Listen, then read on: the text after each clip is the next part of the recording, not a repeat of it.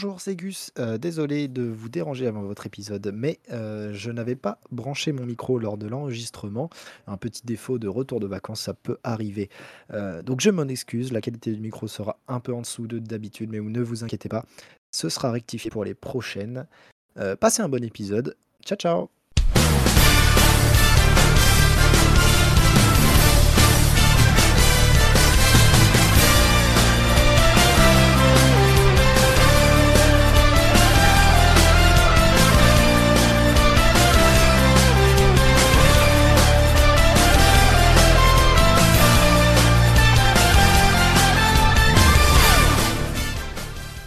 Bonjour, bonsoir et bienvenue dans Wake Up NBA, votre podcast préféré sur la NBA. Moi c'est Gus et évidemment je ne suis pas seul avec moi aujourd'hui, un spécialiste de la balle orange, à savoir Rémi. Salut Rémi.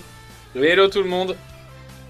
Et nous sommes aussi en compagnie du seul fan des Rockets depuis le départ de Jeff Sarlen. On parle bien, bien évidemment de Miguel. Salut Miguel. Comment ça va poulet? Ça fait longtemps? Ça fait très longtemps. Et toujours euh, fan euh, des Rockets bien sûr. Mon dieu. C'est magnifique. C'est magnifique. C'est toujours aussi dur. Hein. T'inquiète, on te soutient, poulet. J'ai connu les, heures sombres de beaucoup d'équipes, notamment des Spurs de cette année. Oh là là. Oh là là. Certainement la pire, la pire team de l'année à l'ouest. On verra ça d'ici un an. Comme vous le savez, cet été, on a un nouveau format qui s'appelle le Pick-up Game. Et pour vous rappeler un peu ce qu'est le pick-up game, parce que oui, on est un peu inactif euh, cet été, même si on essaye d'être le plus assidu possible euh, en pendant nos périodes de vacances. Eh bien, le pick-up game, c'est simple. Vous êtes le GM d'une franchise NBA en quête de bague. On vous propose 4 joueurs. Le but du jeu, c'est euh, du coup de garder un franchise player, un lieutenant, un joueur de banc.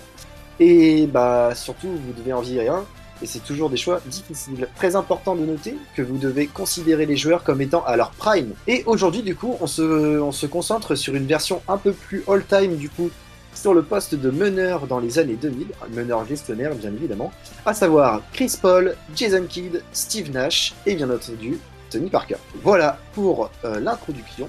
On se lance tout de suite. Les gars, mettez-vous sur le banc. Allez, je commence. Je me lance. Vas-y, moi. Je me mouille. Euh, moi, j'ai Steve Nash. J'ai Steve Nash sur le banc. Euh, alors, déjà, je vais commencer par le BABA. Euh, ça fait un choix très compliqué, hein, parce que parmi les quatre, je me suis torturé l'esprit à pas savoir quoi en faire.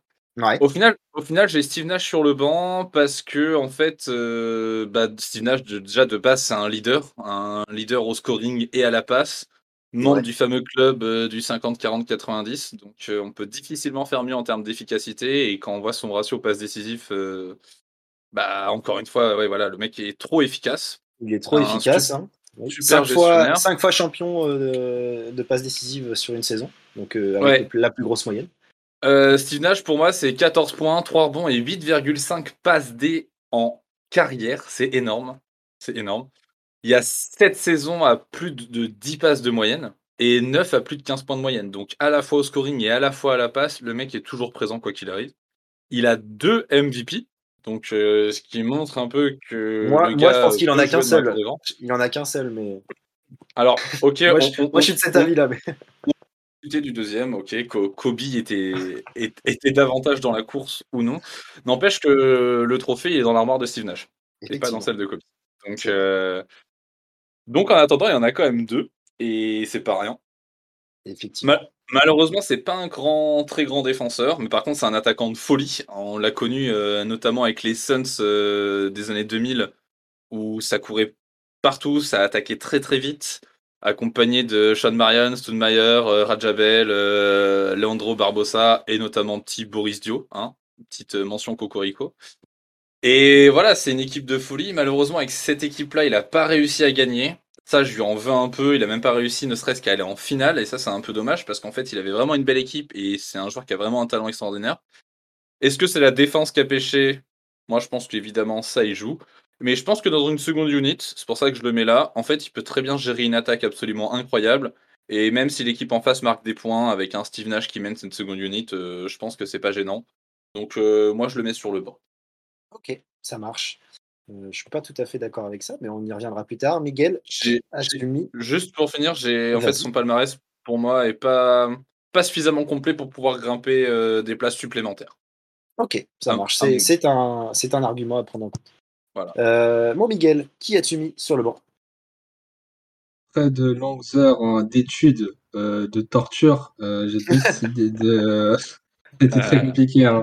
Mais finalement, j'ai décidé de mettre Chris Paul en... sur le banc. Et bah, je te rejoins là-dessus. Ok, bah au moins on est. Bon, moi je le mets juste, enfin, je le mets notamment à cause de, de ses stats en fait. sur les quatre, statistiquement, bah, Chris Paul, c'est celui qui a les meilleurs en fait. Et euh, bon. 8 points et quelques en carrière. On est à 18,1 points, on est à 9,5 assists, et sa carrière n'est pas finie, bien évidemment. Et quand on voit que euh, en ce moment il tourne à plus de 10 passes de moyenne, je pense qu'il peut encore augmenter euh, ses moyennes de carrière. Euh, il n'a pas, de il a pas de titre euh, jusqu'à aujourd'hui. Pas fini, mais on verra bien. Et, mais en vrai, c'est, ce gars-là, il, est, il a fait pas combien de demi-finales de conférence. Il a enfin réussi à aller en finale NBA en 2021 avec les Suns. C'est forcément, c'est pas avec lui que là, si on parle d'aller chercher un titre, je vais pas penser à lui forcément en premier. Mais euh, non, mais statistiquement, le mec est incroyable. Et après, je le mets pas au-dessus pour, on en parlera plus tard. Et euh, mais voilà, j'ai décidé de le mettre en, 3, mais vraiment par défaut. Eh bien, je, te, rejoins un peu là-dessus. Moi, si, j'ai mis Chris Paul euh, sur mon banc, c'est notamment pour sa polyvalence offensive et défensive. Et euh, là-dessus, ça a beaucoup marqué de points. vous savez, les gars, que j'adore ça la, défense, etc. Pour moi, ça compte beaucoup. Dans un match de basket, dans une rencontre, c'est toujours, euh, c'est toujours euh, super de savoir défendre dans les moments importants. Et lui, il peut aussi mettre des tirs clutch. Hein. On l'a vu euh, contre les Spurs en playoff sur des first round en Game 7. Mm. Enfin, pour moi, c'est peut-être le joueur le plus complet et avec la longévité la plus dense par rapport aux autres. On a vu certains se beaucoup, enfin, faiblir ou avoir eu du mal sur le début de carrière notamment Steve Nash. Hein. Mais Chris Paul, dès le début, bah, c'est rookie de l'année en 2006. Euh, c'est tout de suite impressionnant à la passe, c'est tout de suite des moyennes en double-double sur une saison. Euh, et puis tout simplement, bah voilà, c'est aussi cinq fois champion euh, de, de, de, moyenne de passes décisives sur une saison. Il y a 12 All-Stars, 12 sélections, c'est énorme. Il est MVP au All-Star Game en 2013, 9 fois All-Defensive, sur, euh, ça, c'est pour un meneur, c'est impressionnant. Il y a peut-être qui a fait mieux, il y a peut-être Gary Payton et encore. Euh, donc euh, pour moi, c'est évidemment un futur Hall of Famer. Et pour moi, Chris Paul, je mets sur le banc pour cet aspect de polyvalence, mais je le mets pas plus haut. Bah parce que c'est un putain de loser. J'en avais parlé sur notre, première, sur notre premier pick-up game. Mais pour moi, c'est pas avec lui qu'on gagne un championnat. Surtout dans un poste aussi important que, que d'être titulaire ou lieutenant. Quoi. Donc, euh, donc pour moi, non, ce sera, ce sera euh, le banc pour Chris Paul, malheureusement. Mais déjà, je lui fais grimper une place euh, par rapport à, au premier pick-up game et c'est déjà pas mal, je trouve, parce que la concurrence en face est méga rude. Ok. bah, J'en reparlerai plus tard de Chris Paul, il y a, y a, d'autres trucs. Ça marche, il n'y a pas de souci. Et on passe tout de suite du coup au lieutenant, les gars. Et Miguel, tu vas commencer. Qui as-tu mis en tant que lieutenant je pense avoir mis le, meilleur euh, lieutenant possible, à savoir euh, Tony Parker. Instant Cocorico. Ah, c'est beau ça. J'ai le même. J'ai Tipeee aussi en lieutenant. Ok. Alors, il a, été, euh, il a été longtemps troisième dans mon classement, mais j'ai décidé de le monter. je vais juste déjà, dire la raison pour laquelle je l'ai monté. C'est. bon, voilà, Tipeee, c'est. Bon, il a quatre bagues. Sur les quatre, hein, c'est clairement celui qui est au-dessus.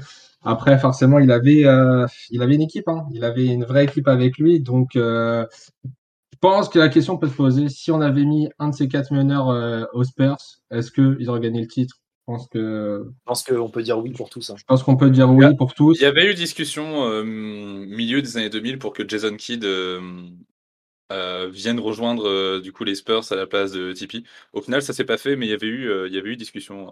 Ça devait être en 2004 ou 2005, je crois, quelque chose par là. Ouais. C'est vrai que l'argument du fait que chaque joueur présent dans ce pick-up game à la place de Tony Parker aurait euh, vraisemblablement eu les quatre titres aussi. Il y a énormément de euh, chance, ouais. Hmm. Donc c'est vrai que c'est pas mal de sortir euh, ce genre d'infos. Voilà, et moi je l'ai mis deuxième, juste pour un truc en plus, mhm. pour une année en précisément, l'année 2013, où il est champion d'Europe avec l'équipe de France. Là, on va pas se mentir, hein, c'est. Un leader. c'est un leader, c'est un leader que ce soit sur le terrain ou sur le vestiaire. Et en soi, bah, le rôle d'un lieutenant en fait, tout simplement. Et voilà, là clairement, on va ramener le titre avec l'équipe de France alors qu'on avait on n'avait jamais eu le titre. Et juste ça, en fait, bah, c'est un gars, en fait, il, est capable de te ramener un titre, pas lui tout seul, mais juste son esprit, en fait, fait que le, L'esprit de compétiteur fait que, ouais. Et, il a, je pense qu'il a accumulé ça aussi avec les Spurs. Il finit pas troisième d'un MVP en 2013 d'ailleurs? Ou c'était plus tôt? C'était peut-être en 2012 Il finit sur un podium MVP, il me semble, Tony Parker, euh, en 2013 ou 2012. Lors de, bah, des... Donc ça il me semble que c'était 2013 d'ailleurs.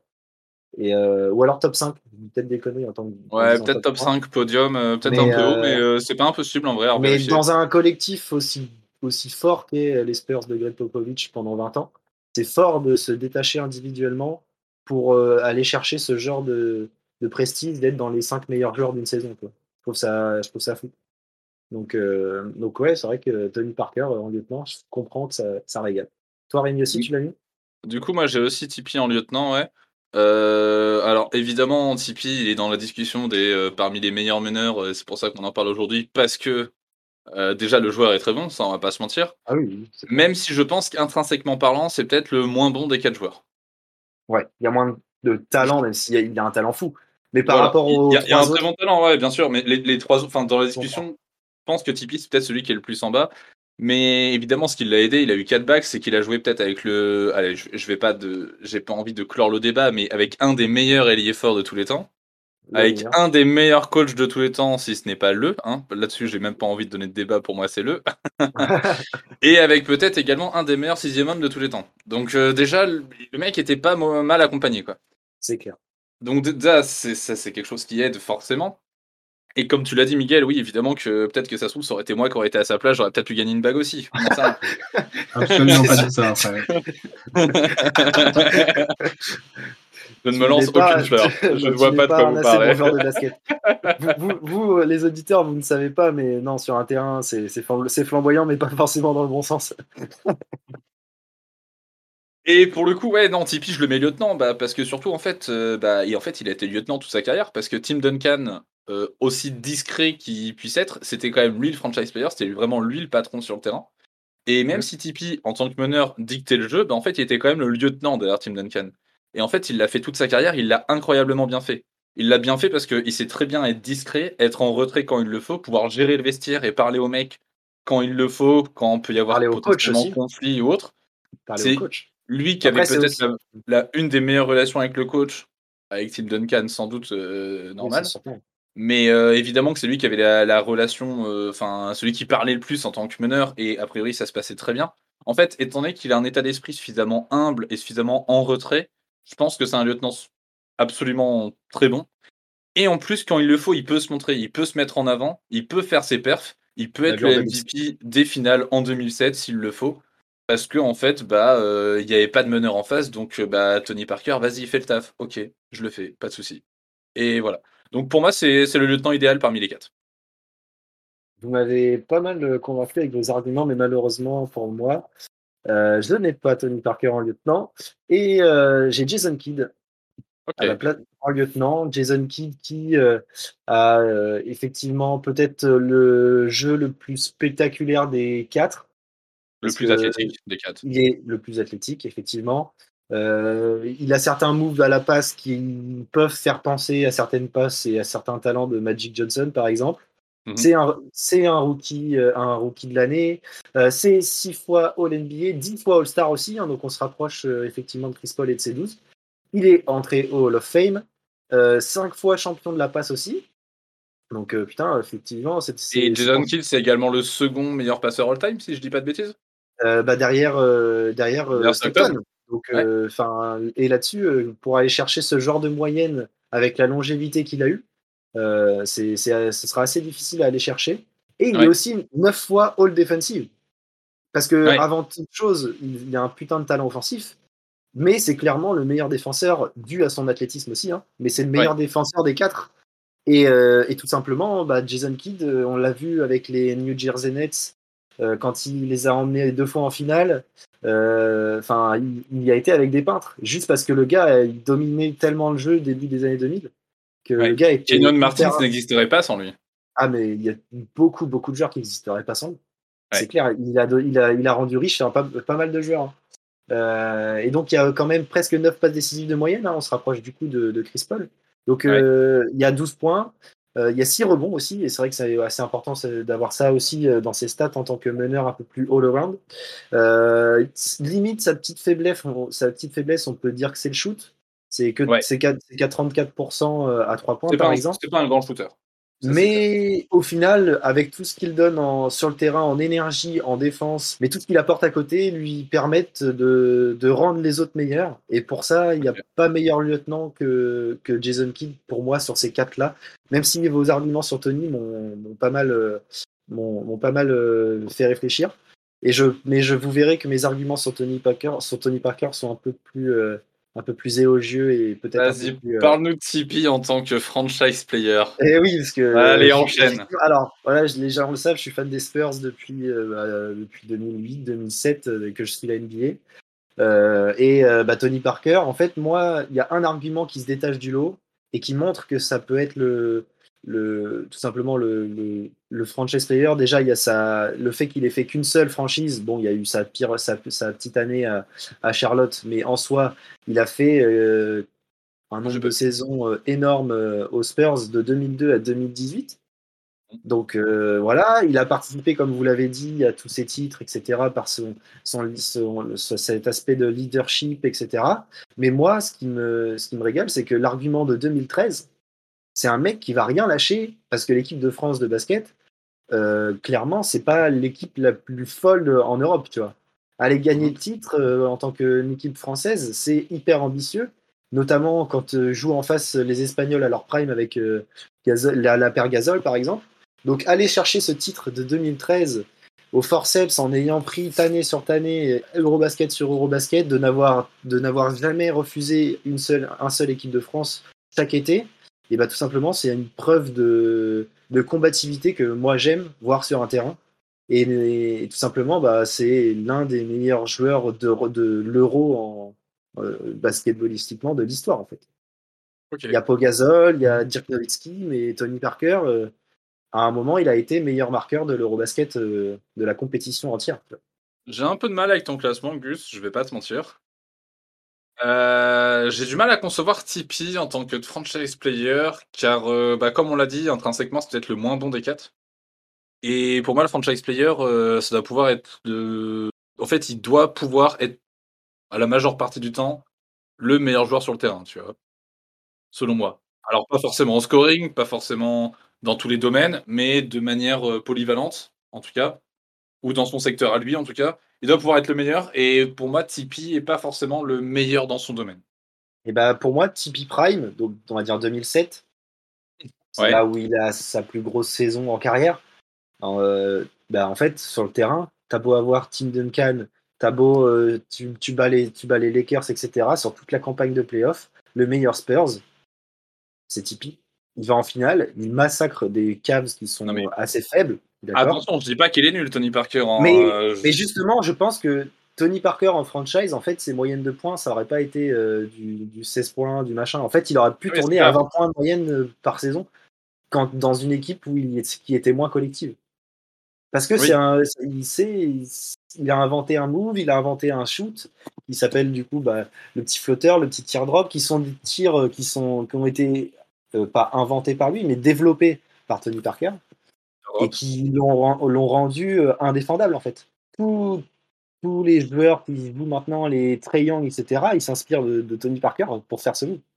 Ah oui, non, mais ça, ça, bien sûr, évidemment, tu t'inspires des plus grands et il fait partie. pour moi, ça, dans ça une, équipe, dans une équipe moins collective, donc là, ça se ressent pas parce que dans les stats, on, on peut croire que c'est assez faible, mais en fait, dans une équipe moins collective et peut-être plus dédiée à lui, il peut faire une carrière à la, au point qui, qui est peut-être à 20 points de moyenne sur une carrière. faire des saisons à 22-23 points, ça, Ouais. je doute pas, je suis d'accord.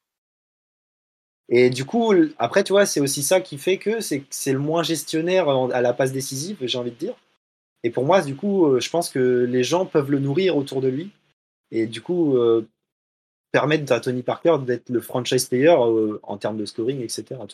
Si tu as Jason Kidd qui lui file des ballons, euh, Tony, c'est c'est ok, tu vois. Genre les décalages qui vont se créer pour lui, Tony, Ouais. c'est pareil. Peut-être que dans d'autres équipes, il aurait développé un peu plus son shoot. Il a eu en fin de carrière, hein, d'ailleurs, parce que sur la fin des, sur le début des années 2010, Tony Parker, son shoot est quand même assez fiable, tu vois, même à 3 points. Donc, euh, bon. Autre point qui me gêne dans ton classement, je vais pas te mentir, c'est Jason Kidd en lieutenant. Moi, je l'ai mis en 1, Jason Kidd. Je savais que tu l'avais mis. en-. Avant qu'on lance l'émission, je l'avais compris déjà. En fait, c'est que Jason Kidd, bah, c'est un con. C'est une tête brûlée. C'est un connard. Et s'il est lieutenant, en fait, eh ben, il voudra même pas jouer, ça se trouve. J'exagère. J'exagère beaucoup. En 2011, il est lieutenant derrière Dirk. En même temps, euh, Jason Kidd a 58 ans, donc forcément, il est obligé de se mettre en retrait. Mais n'empêche que pendant les années allez, de 98 à euh, 2006, on va dire, pendant vraiment son prime, bah, Jason Kidd, en fait, euh, c'était pas lui qui avait le ballon, il pétait un plomb. Alors, évidemment, c'est un des meilleurs passeurs euh, qu'on a pu voir jouer, parce que là-dessus, il était altruiste. Mais si c'est pas lui qui dictait les tempos, il était pas content. Et en tant que lieutenant, j'aurais du mal à le voir là. Voilà. Moi, du coup, Est-ce qu'un franchise. qu'un lieutenant est obligé de ne pas mener le tempo? Genre, par exemple, Kyrie Irving sous les Cavs, il avait quand même la balle en main, le mec. Et c'était un lieutenant. Et il était aussi décisif que, que LeBron. Ouais, mais Kyrie, il a su se mettre en retrait, et en plus, il a pas pu le faire trop longtemps, parce qu'au bout d'un moment, ça l'a saoulé. Mais tu- enfin, Jason Kidd, j'aurais vraiment du mal à le voir lieutenant pendant ces années prime. Ouais, mais ap- après, alors, euh, Ah, j'entends ce que tu dis, mais du coup, en tant que franchise, tu acceptes que le gars il fasse trois saisons chez toi et si ça marche pas, il se casse. Parce que le nombre d'équipes qui a fait Jason Kidd, c'est monstrueux. Alors, alors ouais, ouais, ouais, bah oui, ça, je suis d'accord. Mais euh, oui, bah pour le coup, moi, je préfère l'avoir en franchise, Jason Kidd. Euh, pour ce que, à peu près pour ce que tu as dit tout à l'heure, euh, parce que le mec apporte trop d'énergie, il est trop impactant dans tous les aspects du jeu. En carrière, c'est 16 points, 10 assists et 6 rebonds et demi. Non, ça, c'est pendant son prime, autant pour moi. Autant pour moi. Pendant, pendant son prime, c'est 16 points, 10 assists et 6 rebonds et demi. C'est énorme. Il a réussi, comme tu l'as dit, à emmener le New Jersey en finale. À- à- à- avant 2002, personne savait où placer le New Jersey sur la carte. hein. Et tous les joueurs étaient plombiers. Ouais, le mec, il était avec Kenyon Martins, donc c'est le meilleur joueur après Jason Kidd. Il dépasse pas les 15 points. Avec Kerry Kittles, qui a 13 points, et avec Kate Van Horn, alors je- désolé, je sais pas le prononcer, qui lui aussi ne dépasse pas les 15 points. Donc il a réussi à aller en finale NBA avec quelques plots, dont certains qui savaient à peu près lancer le ballon.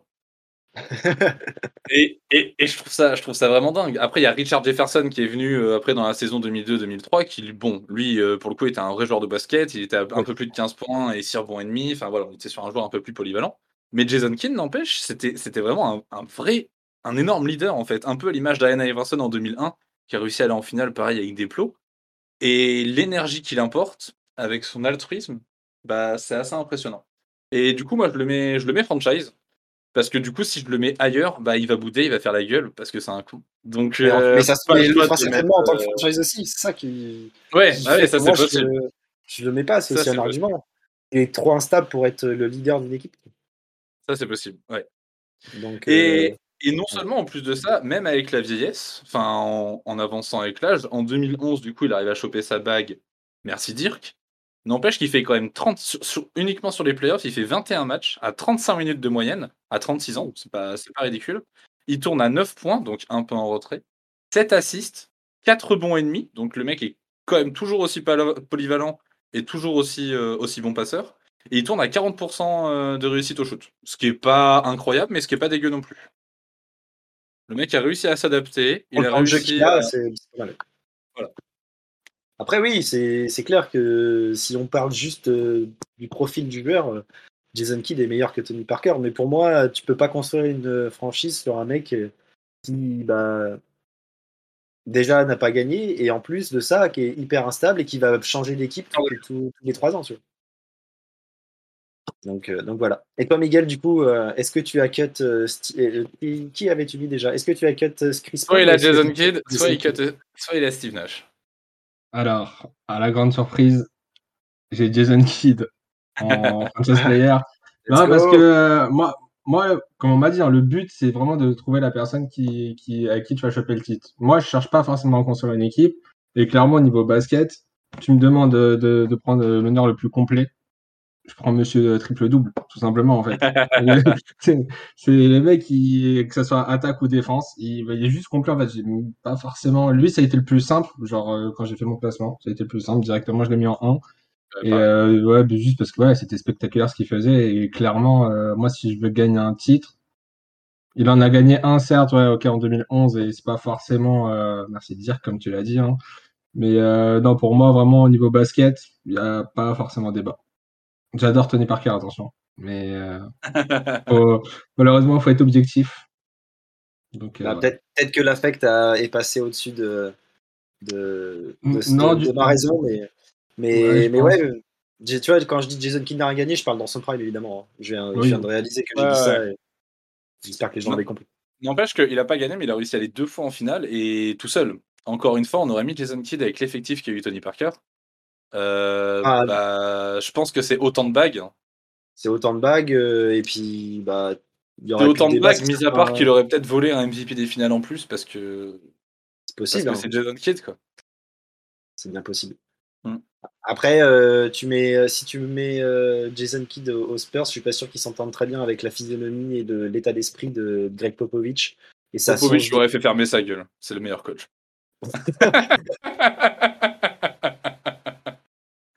Gueule, c'est magique, comme on dit. Exactement. on fait un petit récapitulatif du coup, les gars. On n'a pas, dit qui... pas dit qui est-ce qu'on sortait. on n'a pas dit ah bah, pourquoi on sortait. Ah oui, bah vas-y, c'est vrai. Surtout pour ça, il va falloir se justifier là. Ouais, c'est ça, parce que moi, ça m'a fait chier. Bah, du, coup, moi, genre Sipi Fruit. Moi, c'est Sipi Fruit qui dégage. Euh, Sipi Fruit dégage. intrinsèquement, je pense que c'est le joueur le plus polyvalent. Le mec a un shoot euh, plus que correct. C'est un très bon gestionnaire. Il peut attaquer le panier. Il a un handle euh, quasi parfait. Il défend bien. Donc, il est vraiment all around. Là-dessus, c'est pas un souci. Ce qui est incroyable avec lui, c'est qu'il rend tout le monde meilleur sur le terrain. Euh, pareil, il y a beaucoup de gens qui sont euh, bien plus riches que prévu grâce à lui. Il y en a qui l'appellent tous les jours et qui lui envoient des cartes postales pour le remercier de ça d'ailleurs, hein, aka DeAndre Jordan. Une capella. Ou capella, ou ouais, c'est ça. Mais malheureusement, en fait, euh, c'est lui qui a les meilleures stats. C'est Miguel qui l'a dit tout à l'heure, je crois. À la fois au scoring, à la fois à la passe, et peut-être qu'il rattrapera Jason Kidd dans le classement des meilleurs passeurs, je lui souhaite. Mais malheureusement, en fait, il a rien gagné et bah, son armoire à trophée, à part le rookie de l'année, bah, il a rien. Et du coup, euh, bah, en fait, moi, ce qui me pose problème avec Chris Paul, c'est qu'il a trop de chocs. Il s'est blessé dans les moments où il fallait pas qu'il se blesse. Il a fait des mauvais matchs dans les moments où il fallait pas faire les mauvais matchs. Alors oui, ok, il a fait un très beau euh, buzzer beater face aux Spurs en 2015, mais à part ça, en fait, euh, pour moi, ça manque d'impact réel. Et donc, du coup, voilà, je suis obligé de le sortir. Je pense que s'il gagne une bague, je le passe lieutenant. Mais malheureusement, il n'a pas de bague, donc il n'est pas lieutenant. Ok, ok. Eh bien, moi, du coup, je sors Steve Nash. Je sors Steve Nash parce qu'il n'y a pas de défense. Ça me gêne. Mmh. Parce que, comme tu dis, Chris Paul n'a pas, n'a rien gagné, mais Steve Nash, à part ses deux MVP, bah, il n'a rien fait. Alors qu'il avait. Enfin, et il avait eu des belles équipes aussi, mais Steve Nash avait une très belle équipe. Hein. Et donc, euh, les blessures euh, de Chris Paul, euh, ça, ça, reste des what Parce que, tu vois, par exemple, Houston face aux Warriors, s'il ne prend pas la cuisse, ça se trouve, ils vont en finale NBA. alors que Steve Nash, lui, en termes de blessures, etc., il a toujours été au top physiquement. Alors certes, il a pas, il a, le corps peut-être le moins solide, enfin le moins physique des, trois autres, des quatre, des quatre. Je suis d'accord. Euh, son, son, look de comptable là, mais, mais à part ça, tu vois, genre, euh, c'est pas qu'une excuse, mais en fait, au bout d'un moment, euh, tu as eu les équipes qu'il fallait, avec les coachs qu'il fallait, parce que Mike D'Antoni, son équipe de Phoenix, c'était c'était fou, tu vois.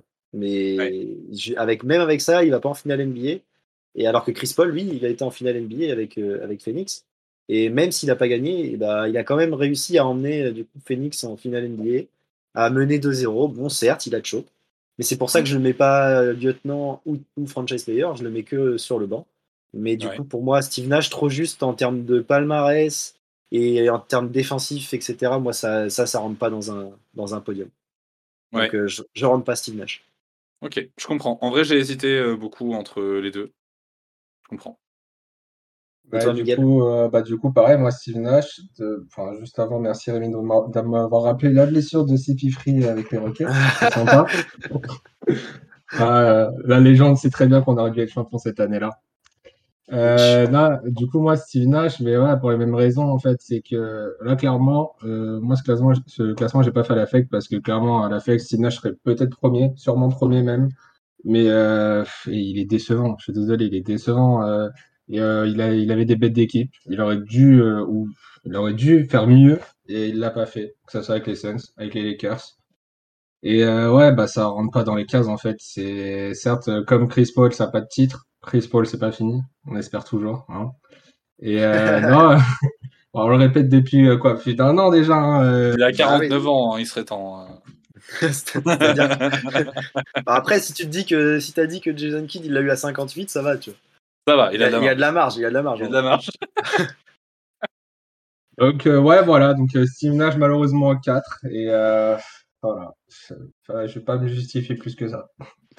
En vrai, je comprends. euh, Steve Nash, c'est vrai qu'il a, il a, il avait une très belle équipe.